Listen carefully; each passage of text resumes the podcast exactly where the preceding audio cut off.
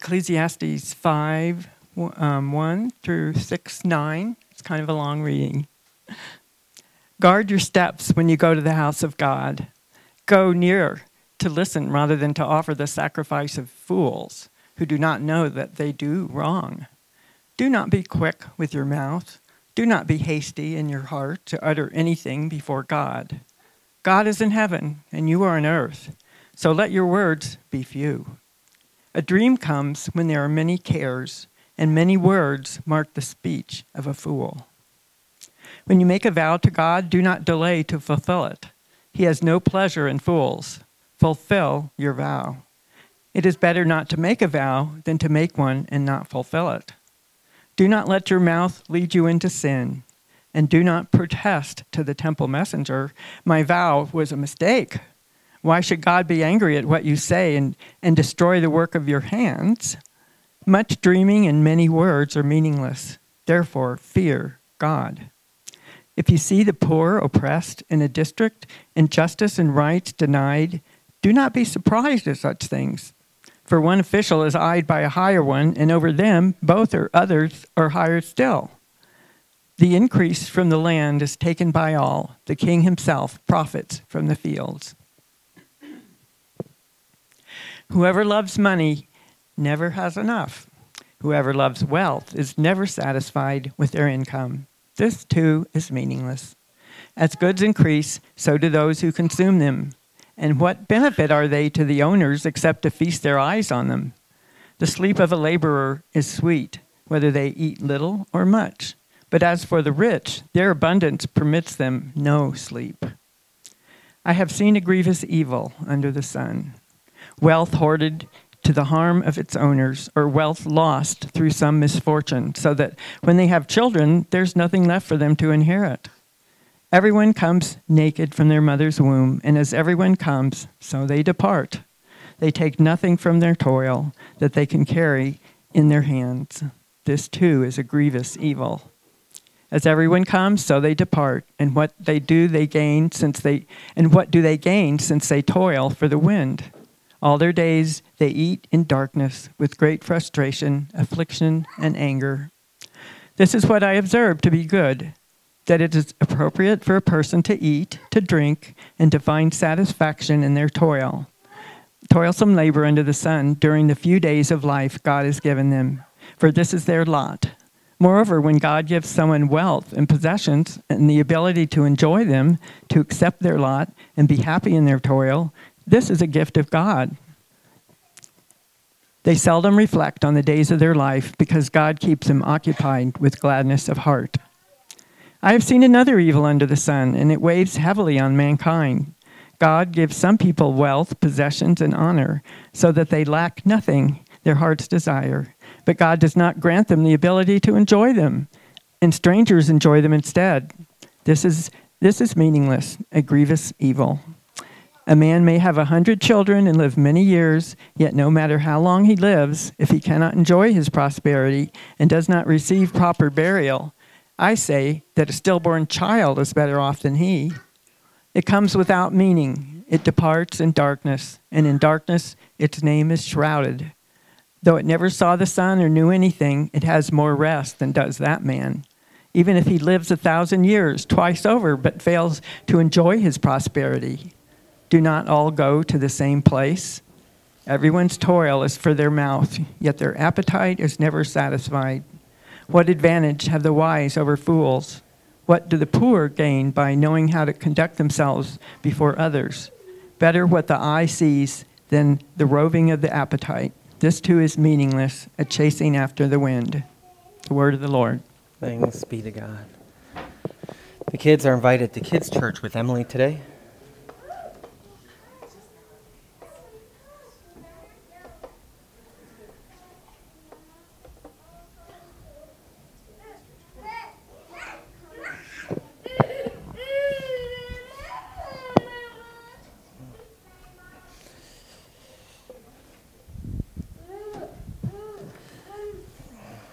This too is meaningless, chasing after the wind.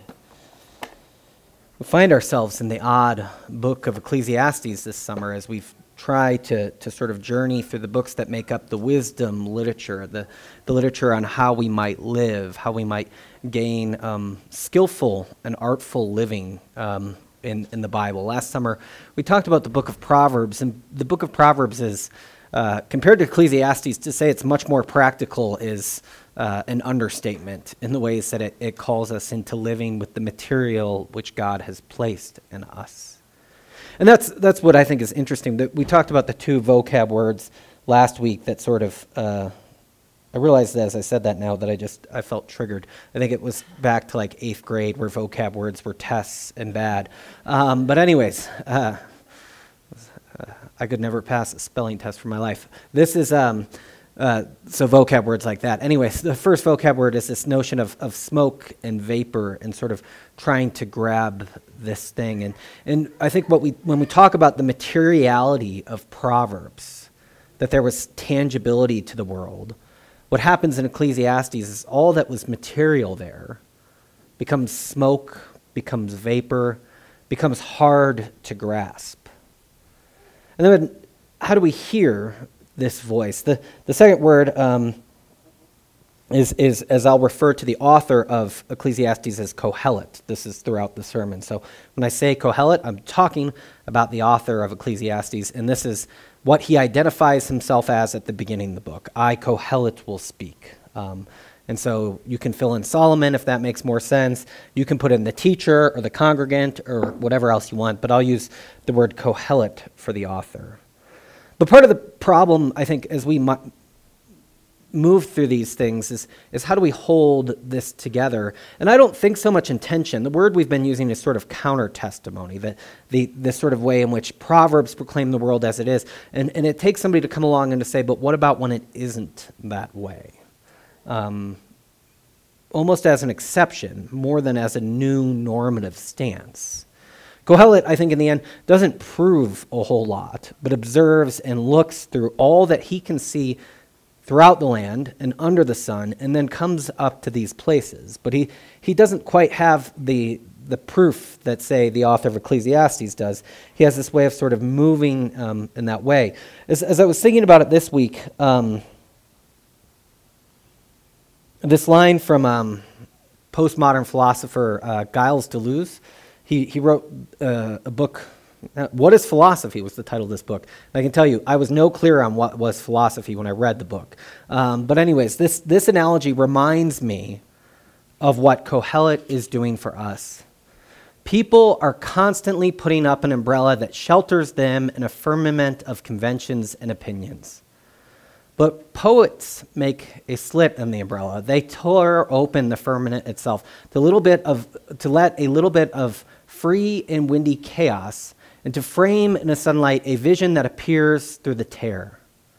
But when the crowds of entertainers, uh, imitators come and repair the umbrella with something vaguely remembering the vision, and the crowd of commentators who patch over the tear with opinions.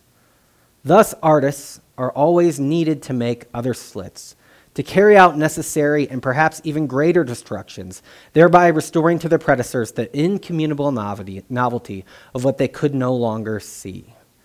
Now, what I would take away from this is, is why I like this quote, is because what happens, and you could imagine um, setting up an umbrella, and the way I read when I first read this, I thought of the umbrellas that we set up in our lives, and then we draw in the sand how we make sense of the world. And so you set up a tarp, an umbrella, something, uh, you go out to the beach, and then you get down on your knees, and then you draw a schematic, a design, a way in which you think the world is going to work. And as long as the umbrella holds, we can live in that sort of way of sort of permanent trust and belief that these are the things that always will work out. And what Deleuze, and I, I took this a different way. Um, uh, when I found myself uh, diagnosed with multiple sclerosis. But, but what, what to- Deleuze's argument is that then poets come, artists come, and they tear open that, that firmament, that umbrella, that thing, so that what is real can then be revealed. The world that we set up under these false shelters can seem secure, but what he would argue is it's just a microcosm of a fake world that you've created. And so for me at that moment in time where I was uh, 30 um, and I received that news, for me it was this understanding of all of these fake deals, schematics in the way that I thought my life in the world was going to work. It took a diagnosis, a, a report, and this is, um, I use this as a personal example because I think you can find yourself in it. It took something from the outside to cause a little tear in what you thought was always going to be even. And then you find yourself standing in the world. And I think what Deleuze is, is pointing, Deleuze is not a Christian, but I think what he's pointing to the challenges is, is that we always just repair. So people come alongside of you and say, you know, well, one, it's not that bad. Two, maybe there's God's purpose in this. Three, um, maybe this is part of some greater plan, this, that, and the other. And what happens is commentators come and help you repair what's torn in the umbrella so that you can go fix your design in the sand and then try to make it work again. This is a long way of saying I think Kohelet is the ultimate tear in everybody's umbrella. His, his sort of um, way of coming as testimony is to say that you're just protecting yourselves with all these ways you think this adds up from the storms of the world. But this is not uh, this is a neat point to write up that uh, tidy up that quote, I guess, to some degrees, although it's, it's not so neat, is that what happens is, is that we find Christ in that place. If you want to think if the umbrella is completely blown away, that which you have remaining in your hand, that which holds the umbrella, is uh, the cross. It is Christ who can stand in the ultimate chaos of the world and reveal that this too is necessary. And what happens is Christ does not repair our umbrellas, but brings about a resurrection, a new creation, and a new life. And so, as Kohelet is doing this for us to point that these are the limits of life under the sun, these are the ways in which dysfunction rails, these are the ways in which all of your ways of making sense of it might not be true. What Christ does to do that is not repair our umbrellas, but weathers the ultimate crisis, um, the pain, the alienation of living in that storm. Um, and I think that, that is the revelation we get. Now, I think the important thing to remember is we're not Jesus. Um, we aren't capable of living in that space, except to the extent to which we might cling to the cross. Um, where I think Deleuze has a point here is perhaps it's for us to remind ourselves time and time again to have other people come and make other slits in the umbrella, because it's to live in the chaos to live in the ultimate disorder is to not live at all. Kohelet at the end is going to say, uh, even in today's passage, uh, it, where he has sort of one of those carpe diem, accept the gift, seize the day passages again, uh, he sort of says that, you know, these people who can enjoy their work, their drink, and their pleasure are capable of forgetting about everything else. Um, and so there's a, um, a robust sort of way in which we sort of enjoy the moment because it's, it's living um, in a way that can bring us these gifts, that bring in us in time. And so we, um, I don't think Christ intended us to completely live in the chaos. This is why the message of Ecclesiastes is so hard. At the end of the book, um, the author, uh, the compiler, says that uh, this book is like a goad that sort of prods us along. And so I looked up what a goad looks like. I said it's like a pointy spear that keeps the animal moving. Well, this was the first hit in um, I was like, that does not look like fun. Um, but I also realized that, is what the book of Ecclesiastes feels like. Um, it does feel like this pointy goad to keep us moving along the road. It, and, and we talked about this at Bible study this week. And uh, I don't repeat myself enough in my sermons, or maybe some of you who are all the time think I do, but, but people come sparingly, is that there's an intro to Ecclesiastes, and then there's a frame exit to the book provided by somebody speaking to their son. And he kind of says it's important that we listen to the teacher, to Kohelet. And he's right about many things, and it's like a goad for us, but he doesn't leave the story there. He adds something. And so Ecclesiastes, within the, without that ending, perhaps doesn't make the Bible. It makes the Bible because the way it's framed at the end. That this is a pointy goad for us to keep us aware, to tear perhaps the, the holes in the canopies and umbrellas we set up in our lives, to sort of reveal that. Now, one of the things that I've been thinking about as I've been thinking about a goad is, from my understanding, not uh, a farmer or a rancher, the goad would be used by the shepherd to help the sheep, the animals, move along. It's important for Christians as we hear that this passage is like a goad for us, is to keep in mind that Christ examines himself as the good shepherd. How is it Christ might be using the poke of Ecclesiastes to guide us in life? And as, and as sort of the Father sort of leaves open, it's not the whole truth either. But it is a pointy stick to get us moving along the way of life, to keep us going, to sort of cut holes in the world and the illusions we think we can create to sort of make it through life. Um, it's a long way of, of intro for today's sermon. Today's text is organized a little bit differently in that it has worship and then a section about wealth and then one of those sort of like who seizes the day passages, accept the gift, um, carpe diem, um, that this is the way, um, and then he ends with sort of another reflection on wealth. That's the structure from 5 1 to uh, 6 9. And then what happens in 6 and 7 is what's, what, what Kohelet has been looking at in the book so far is um, what profit is there in life? Like, how do we end up in the positive ledger of life? How do we, how do we gain in life? And his answer uh, always seems to be um, take that moment in the sunshine, take that time with your family, enjoy that meal and that drink, take in that simple pleasure, look at the toil that you've done that God's giving you in a good way, and rest in that. It's the first half of the book is sort of him saying, How do we gain profit? And he keeps pointing out uh, uh keeping score doesn't work. Uh, keeping score, trying to make it even up in your way, is not the way that this is going to work out. What he takes up in the second half of the book, which is going to frustrate some of what we learned in the first half, is what then is good.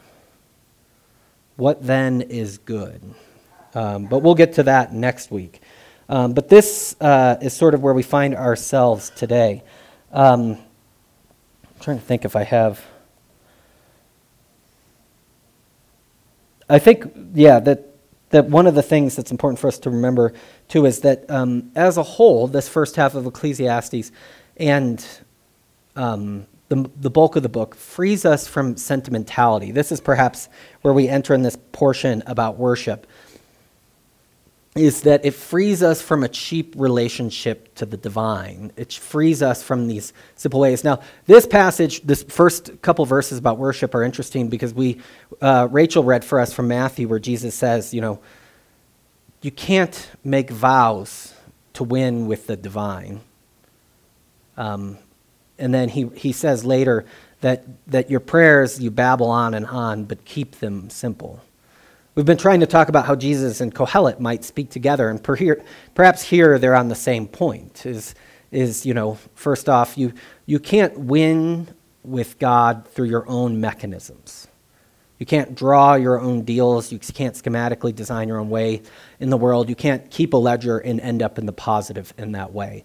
Um, because what happens is um, life, life happens um, and things get frustrated in that. And then with prayer, too, he reminds us that, that we're not negotiating with God, we're not babbling up with God. God knows us intimately. Now, that's different than perhaps what Kohelet would say. Kohelet is, God is in heaven and you are on earth, so let your words be few. Now, does anybody remember the Phillips Craig and Dean song? I had to look it up. Your God in heaven, here I am. I'm like, Jesus, I am so in love with you. Does, it was like a 90s youth group song, so many of you may not remember that. But, but that always stuck with me as, as a helpful way to look at life that you are God in heaven and here I am on earth. So I'll let my words be few. Now, I did not know that that came from the book of Ecclesiastes and quite a dark segment of life uh, of teaching. But it always made sense to me that, that there was this infinite God and there was us, and God is in heaven, and we are here on earth. And so perhaps it is for us to make our words be few. The, the end of that chorus in that song is Jesus, I am so in love with you, um, which has a temptation to sound sentimental. Tolstoy tells the story of, of monks that were living on an island, three of them. Um, and this bishop shows up and he finds out that these three monks don't know the Lord's Prayer. And so he's like, I will instruct them. And so he spends a month, I forget how long it is in the story, instructing them in the Lord's Prayer. And he's getting ready to leave, and they say, Oh, uh, we loved having you here. It was great to know you. We're, to be honest, we're not going to get that prayer down. It's just too hard for us. Um, which makes me wonder about the intellect of these monks. But needless to say, he says, Well, what are you praying? And they say, Oh, we pray, God, you're three, and there's three of us. Have mercy on us. And, and the bishop was impressed with the simplicity of their prayer. We're three, you're three. Have mercy upon us. You're God in heaven, and here we are on earth. So we'll let our words be few. Now, this teaching, um, I'll walk through it real fast, is that uh, guard your steps when you go to the house of the Lord. Go near to listen rather than to offer sacrifices, the sacrifice of fools who do not know uh, that they do wrong. This idea of going to listen to God, I think, is important. Um, one that we often skip through in our world. Now, Rachel read to, for us again, too, from Psalm 40, um, which, which talks about the opening of the ears. In different parts of Scripture, um, when the Israelites are hard of hearing for God, God digs out their ears so they can hear again. Um, that when we go to worship, when we go to the temple of the Lord, um, perhaps it's better for us to, to think that something might be spoken to us, that we might hear something of what God is doing, more than to think we bring something to it. Um, the reason I laughed when I said that, because God is God, what could we bring to God? But to have receptivity, to have the ability to listen, that might be what it is. I, I took a prayer class in seminary, which seems like a duh statement. Um, like, ah, you would think that'd be part of seminary. Uh, but, anyways, one of the questions on the test at the end, the teacher said it throughout the class, is what percentage of prayer is listening? And she always contended 90% of prayer is listening which gave me a different way of thinking about prayer. So often I would go to prayer and concerns and this and deals and, and sort of asking for God with help and things. And funny enough, with vows at the end, I think one of my earliest examples of prayer in my life was when I couldn't find something and I would vow to God in my immaturity that, like, if God helped me find the thing, I would give up something that I knew frustrated God for some reason. Um, uh, this is that type of dealing that I think is innate to humans, or maybe I was just a really immature 12 year old, but um, I think it's innate to us, and we get more mature with it, right? I don't speak out that prayer anymore when I can't find my car keys. But I have other ways of sort of negotiating with God, and that, that I'll do these things performatively based on what He does. And, and he continues on about these sacrifices do not be quick with your mouth, do not be hasty in your heart to utter anything before God. And then the teaching, we've been talking about God as God in heaven and you are on earth, so let your words be few. A dream comes when there are many cares, and many words mark the speech of a fool. This is a, a mirroring statement. A dream comes in, in the Old Testament, and this dream is like vapor. It's trying to grasp something, and, and it creates many cares then. Many words mark the speech of a fool that creates the same thing. When you make a vow to God, do not uh, delay to fill it. He has no pleasure in fools. Fulfill your vow. It is better to make a vow than to, it is better not to make a vow than to make one and not fulfill it, which is a good instruction there. Do not let your mouth lead you to sin, and do not present to the temple messenger, My vow was a mistake. Why should God be angry at what you say and destroy the work of your hands? Much dreaming and many words are meaningless. Therefore, fear God. Um, simple sort of teaching there is it's better not to negotiate with God. And if you do and don't perform, the work of your hands might be destroyed. This is Kohelet's imagination here. But then he, he brightly places, then at the end of this, therefore fear God idea. This is the root of wisdom. The, the fear of the Lord is is the beginning of wisdom. Uh, it has a different tone in Proverbs than it does in Ecclesiastes, but the, I think the tone always is that fear is one of the things that displaces the self. Fear is one of the things that displaces us, the I, from the center of life. And when fear is displaced from the center, that is where wisdom and God's instruction might be able to enter. And so he's calling forth that way in which we can sort of um, be pressed into that, um, uh, that we might find that.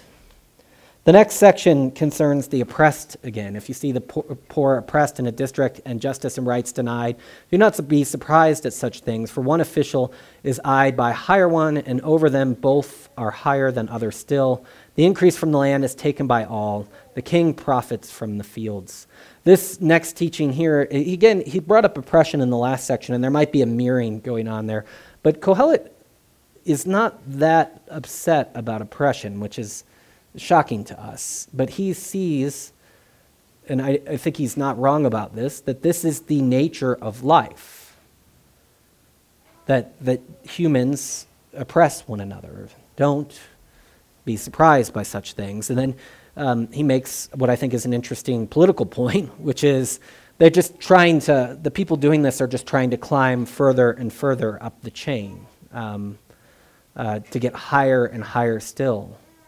The increase from the land is taken by all. The king himself profits from the fields. This is, this is a point in which he is um, proclaiming that, that the common good, the land which is owned by God in Israel's imagination, is one that should profit all, and the kings that are good bring that to all the people. Um, and this is the challenge of that. Um, we said more about oppression last week in Kohelet, but I think I'll leave it now for today. Um, the next section, he goes back to wealth.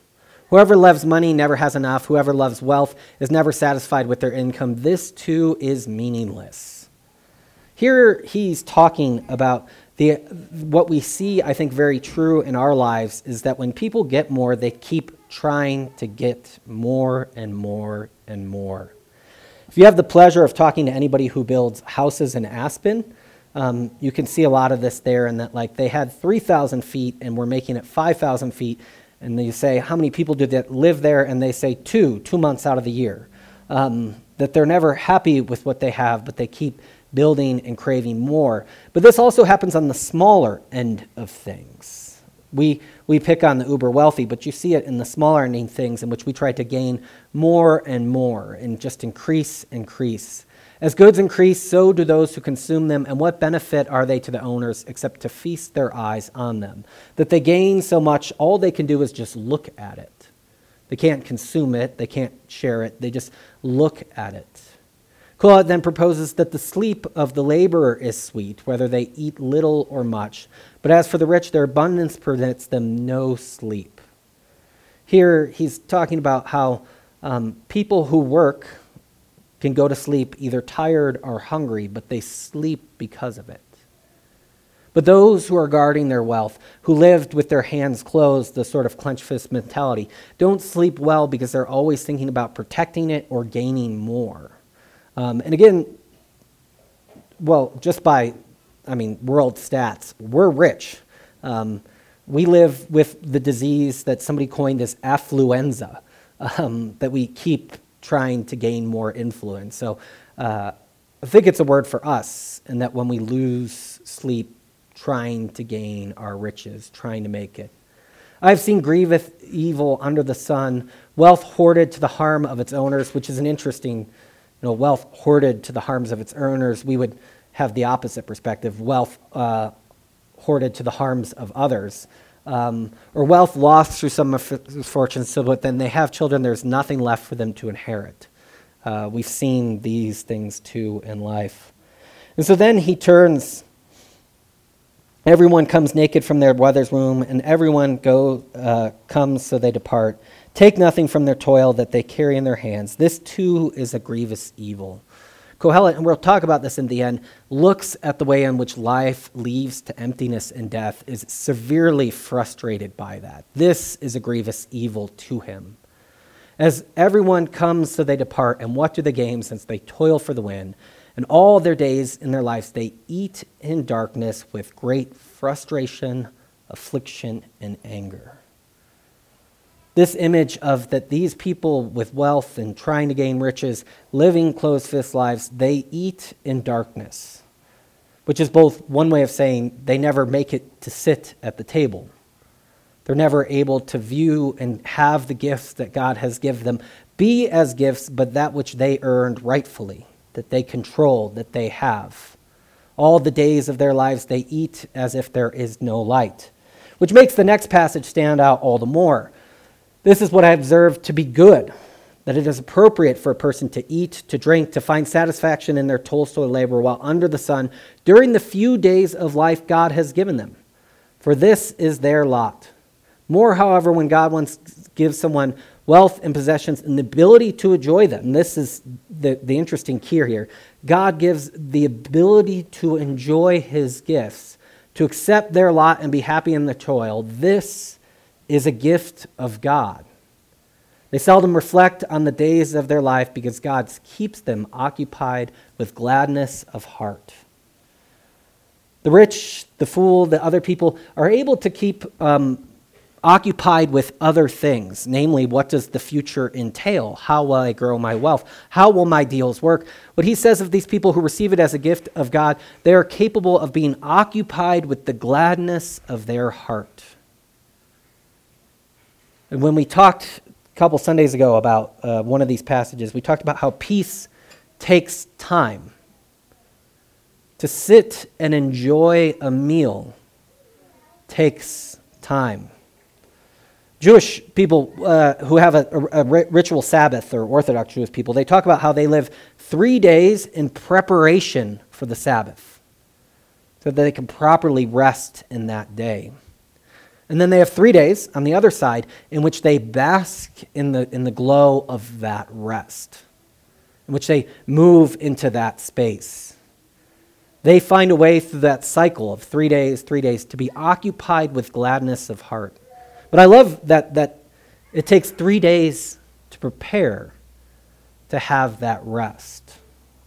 We think rest will just come magically to us if we just set down, but they, they create this space so that they can sit in that time which God has ordered on that seventh day of the week to, to have that rest. It's always, you know, the first person who gets up after the meal to, to do the dishes that ruins the meal. Um, that's not always true, but but you know, this idea of like, well, it's over, let's get up and move on to the next thing. Uh, but to sit in that goodness, to be occupied with the gladness of our hearts. Um, at Defiance Church, and it's incidentally a lot of in this first half, the places of joy happen around the table. At Defiance Church, one of our sort of five marks is the table. How is it we can take our tables and turn them to places where we are occupied with the gladness of heart that God has for us? But then Kohelet continues I have seen another evil in the sun, and it weighs heavily on mankind. God gives some people wealth and possessions and honor, and they lack nothing their heart desires. But God does not grant them the ability to enjoy them. And strangers enjoy them and said, This too is meaningless, a grievous evil. The gift of being able to sit and enjoy is a gift from God. So often, and this is perhaps what exists at Jesus' time when they ask, you know, how hard it is for the rich to enter the kingdom of heaven, is a good question because the rich seem to have everything, right? Things are going well for them. So if they can't enter heaven, how can we enter heaven? Missing the point of the book of Ecclesiastes, which, to be honest, I haven't read it that much either. Um, so shame on me. But point being is, is that they look at the wealth and positions of honor and stuff and they go, oh, that must be how you get in. But what what Kohelet sees here is that, that God has to grant them the ability to enjoy that. And that strangers or an interloper comes and enjoys them instead. This has multiple different meanings. It could be um, taken advantage of or somebody who sort of gains it after the person dies. But he sees how these people who can gain can't get enjoyment. It's not, shouldn't be lost on us that Ours is one of the more neurotic countries on the face of the earth. As we've gained in wealth and position and honor, we have more and more drugs to deal with all the things that come with not being able to enjoy life. We exist in an anxious age. We exist in an age of, of sort of um, default uh, uh, quest for more. We have all these things in which we are medicated, and, and you know, like the pandemic for us was a, a huge boom in alcoholism for people. Like that we have all these ways in which we can't enjoy what God has given us. Big houses to be locked inside during a pandemic, and the only thing we can think to do is to drink ourselves into numbness. Um, this, too, is meaningless, a grievous evil. And so he ends A man may have a hundred children and live many years, yet no matter how long he lives, he cannot enjoy his prosperity, and he does not receive proper burial. I say that a stillborn child is better off uh, than he. It comes without meaning, it departs in darkness, and in darkness its named is shroud. That's a harsh teaching. Though it never saw the sun or knew anything, it has more uh, rest than does the man, even if a thousand years twice over fails to enjoy his prosperity do not all go to the same place. I think what he sees is the inability to enjoy life and to live a thousand years with lots of wealth and children and all this is just a prolonged death. It's just a long dying if you can't find enjoyment under the sun. The end of this passage for today. Um, Everyone's toil is for their mouth, yet the appetite is never satisfied. What ant- uh, advantage have the wise over fools who gain to the poor by knowing how to conduct themselves before others? And he ends with this short poem proverb Better what the eye sees than the roving of the appetite. This too is meaningless, a chasing after the wind. Better to see what you have than to go about roving an appetite, to just go about in that way. And so this is. Um, the quote on the back of the bulletin for today, um, which I wanted to share because I think it relates to how Kohelet relates to death. This is Nicholas Wolterstorff writing in a book titled Lament for a Son. It's about his son who had died early in life. Um, and he wrote this book. And it's often in these lament books that I think we see some of what Kohelet is mentioning. But, but what he says is someone said to Claire, his wife, I hope you're learning to live at peace with Eric's death. Peace, shalom, salam. Shalom is the fullness of life in all dimensions. Shalom is dwelling in justice and delight with God and neighbor and oneself and in nature. Death is shalom's mortal enemy. Death is demonic. We cannot live at peace with death. When the writer of Revelation spoke of that coming day of shalom, he did not say that on that day we would live at peace with death. He said that on that day there will be no more death, or mourning, or crying, or pain, for the old order of things has passed away. I shall to cry to keep the wound of my son's death from healing, in recognition of our living still in the old order of things. I shall try to keep it from healing in our solidarity with those who sit beside me on humanity's mourning bench. Kohelet sees as this grievous evil, as this prolonged death, is, is this question of can't you make peace with it?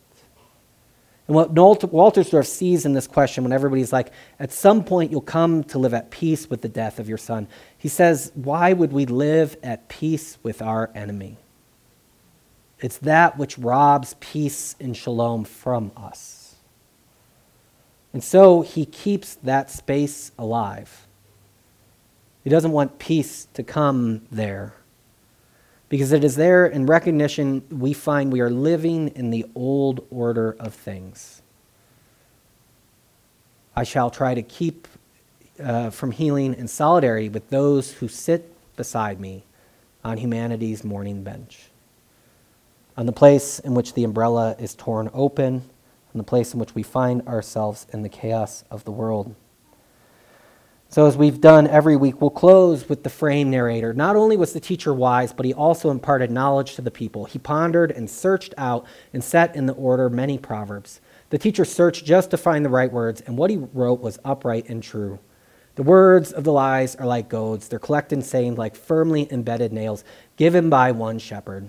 Be warned, my son, of adding anything to them. Of the making of many books there is no end, and much study wearies the whole body. Now all has been heard. Hear the conclusion of the matter. Fear God and keep his commandments, for this is the duty of all mankind. For God will bring every deed into judgment, including everything hidden, every, including every hidden thing, whether it is good or evil. God will bring meaning and truth and beauty to this, whether it is good, uh, whether it's hidden or evil, and God will bring it all into judgment. That is the, the word we get here at the end. And so let us pray. God, you have called us into this book, this odd book that we may be brought into your, um, that we may be brought into the awareness of what life is like fully under the sun. God, open our eyes, dig open our ears so that we can listen to you in worship, that we may be drawn into this mystery, and that we may receive the gift of being able to enjoy the goodness that you have for us. Cause us to cease from our endless striving and to be those whom receive the good gifts that you have for us, to receive open handed. We ask all this in the name of the Father, and the Son, and the Holy Spirit. Amen. I'll go get the song.